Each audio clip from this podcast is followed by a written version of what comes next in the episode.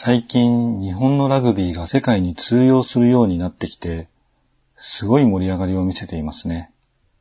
ラグビーというと、未だにスクールウォーズ、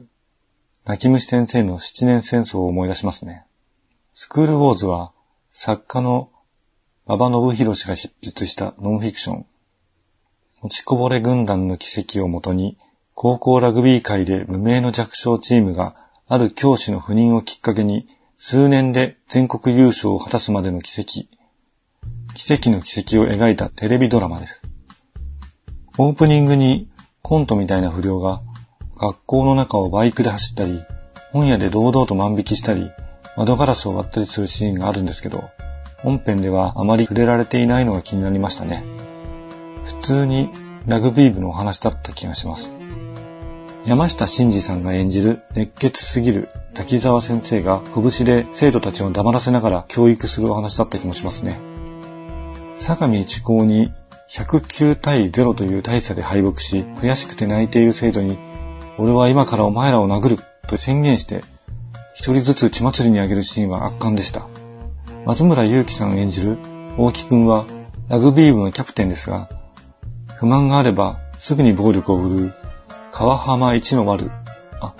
川浜ってのは川浜高校の話だからですね。学校一の悪ってことですかね。もしくは川浜って地域一体で一番の悪って意味かもしれませんね。いや、本当にそういう設定なんですよ。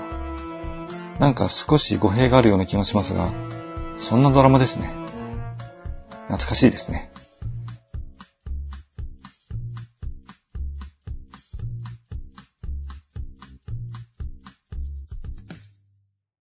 またお会いしましたね。悠々自適。夕闇堂の根岸です。前にも少しお話ししたんですけど、アニメ化してから鬼滅の刃の人気が急上昇していますよね。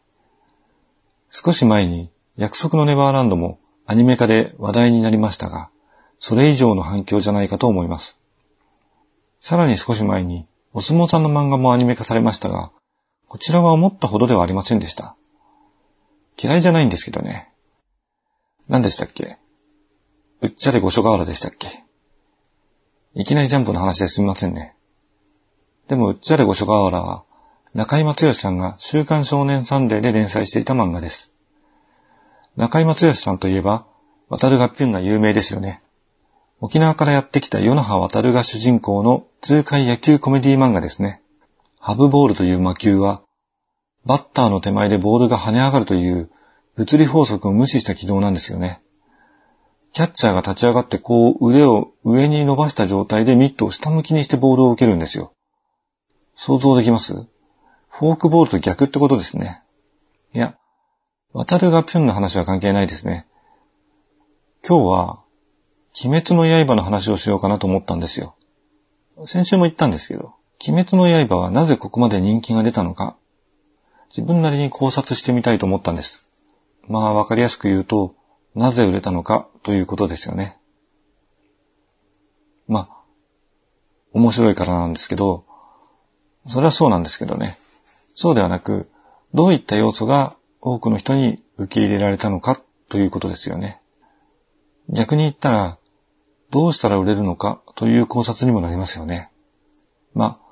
例によってしょうもない考察にはなるとは思うんですけどね。今回の事例で注目すべき点は、まずアニメ化されたということですよね。これはコミックマーケティングにおいて重要な戦略となっているのは誰もが認めるところだと思います。ただ、東京 MX、群馬テレビ、栃木テレビとローカルでさらに23時30分と比較的多くのアニメがひしめく時間枠とも言えますので、次に考えるのは、その中からなぜこの作品が選ばれたのかということです。まあ、簡単に言うと、少年ジャンプの作品だからというのは結構強いと思います。少年ジャンプで連載しているイコールそこそこ面白いくらいの認知と期待度はあると思いますね。自分が本誌を買っていなくとも他誌に比べてもより多くの人が読んでいるという知識もあると思いますしね。いくつかの動画の定額配信サービスでも見られるのも強みですね。放送枠という概念にとらわれなくなりますし。ということで、面白い作品を知るきっかけとなる土壌は、ほぼ完璧にできていたと言っても過言ではありませんね。あとは、内容がそれに見合っていたのかということになるんですけど、見合っていたんでしょうね。鬼滅の刃の内容に触れていくと、第一に注目すべき点は、舞台が対象の日本であるということですね。ワンピースが和の国編になってから、一時期落ち着いていた人気を取り戻していたり、ブリーチ、銀玉などにも見て取れるように、和テイストは一定の需要がありますよね。枠漫か何かで人気作品の共通点で刀というのを挙げていたような気がしますが、刀に人気があるのは確かです。刀、日本刀はもちろん武器なんですが、工芸品としての側面もあり、芸術品でもありますよね。剣、剣、刀と言葉を並べたときに、私たちは刀を一番良いものと認識しますよね。そういう意識が日本という環境の中で培われるのかもしれませんね。まあ適当なこと言ってますけど、人気があるのは確かです。そして、敵が鬼なんですけど、これも古来から日本では薬剤や敵の象徴として扱われてきたもので、打ち倒すべきものと認知します。さらに鬼は、元は人であるという設定。これは、もともと鬼が持つイメージであり、人に対しても使われる言葉でもありますから、違和感がありませんし、人なんですけど、人ならざるものとして好都合な設定です。例えば残虐表現とか、そういうものに対しても、人だと描写すること自体が問題視されてしまいますけど、鬼であれば、人の形をしていても問題視されることはありませんよね。鬼の過去に触れることで、人としても鬼を見ることができる。これは結構大きな要素だと思いますね。そして、敵である鬼についても、それぞれの個性を見ることができ、その心の動きで勝敗の行方が左右されるというのは、読んでいて楽しい要素なのではないでしょうか。スポーツ漫画などでも、ストーリー上で試合の勝ち負けという要素がありますが、単に敬意を描写するのではなく、選手ごとのエピソードや背景があることで、一つのプレーに対してもどういった思い出があるのかとか、その結果にどんな意味があるのかとか、そういった要素が加わって臨場感や読者との共感を生むのだと思います。漫画に限ったことではありませんよね。実際のスポーツでも選手の背景を知っている方が楽しめます。鬼滅の刃ではそういう部分をきちんと挟みながらそれぞれの戦いを描いています。それぞれの鬼の背景とそれぞれの鬼殺隊の背景がよく練られているなと思いますね。鬼殺隊というのは鬼を狩る者たちですね。あと、鬼の設定で言うと、鬼と鬼殺隊で戦う場合、鬼には血気術とか、超回復能力とか、圧倒的に有利な力があるじゃないですか。こういう不利な条件下で勝利をもぎ取るというのは、なかなか熱いですよね。少年漫画的です。鬼殺隊にも、呼吸法とか日輪刀とかありますけど、やはり回復力に絶望的な違いがありますよね。これによってどのキャラクターも死ぬかもしれないという説得力になっていますし、緊張感にもなっていますよね。早い段階で柱の一人が命を落とすことも、そういった危険性の説得力には必要なことなんじゃないかなと思いますね。ん？これは言ってはいけないやつかもしれませんね。まあいいでしょう。ジョジョの奇妙な冒険の第1部、第2部の設定に近いですね。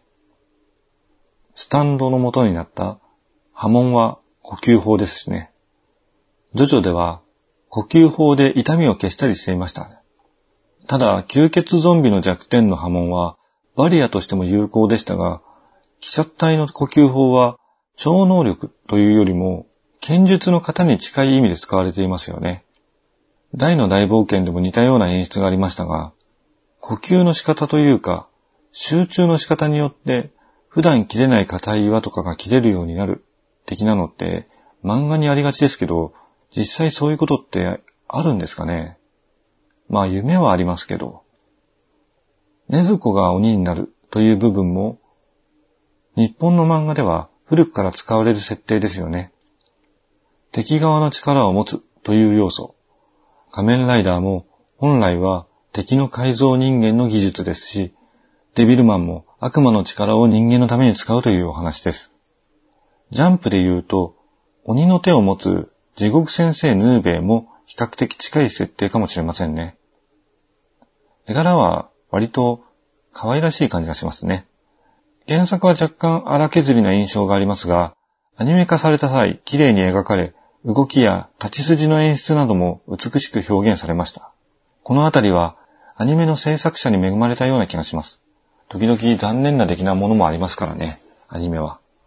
アニメですごく綺麗になったっていうので思い出すのは、ランマ2分の1ですね。ランマ2分の1のアニメを見て、原作を買った時に、あの高橋留美子さんの独特のタッチを見た時は、中学生の時だったんですけど、ちょっとがっかりしましたね。話を戻します。あと、タイミング的なことを言うと、善逸というキャラクターの良さというのがありますよね。どう考えても最初ダメ人間的なポジションですが、実は強い。こういうのみんな好きですよね。コミックのアニメ化といっても、とりあえずアニメから入るという人は多いと思うんですけど、アニメから入った知人が、鬼滅の刃面白いと言い出したのが、善逸の過去が明らかになるエピソードでした。6連の効果音もリズムカルで気持ちよかったですね。最終的に主人公格の3人の中で一番強かったわけです。雷の呼吸1の方、霹靂一戦は極めていたわけですからね。一つの技だけを誰よりも磨くというので思い出すのは、ケンジですよね。松田隆一さん原作、藤原義秀さん作画の八極拳の漫画ですけど、そういうエピソードがありました。一つの技のクンフを積んで、相手を倒す子がいたんですよね。見事なクンフだったよって、ケンジが言うところが好きでした。というところで、私はここで失礼しますね。ちょっと3で読みたくなったんで。それでは。この番組は架空の中古書店夕闇堂がお送りしました。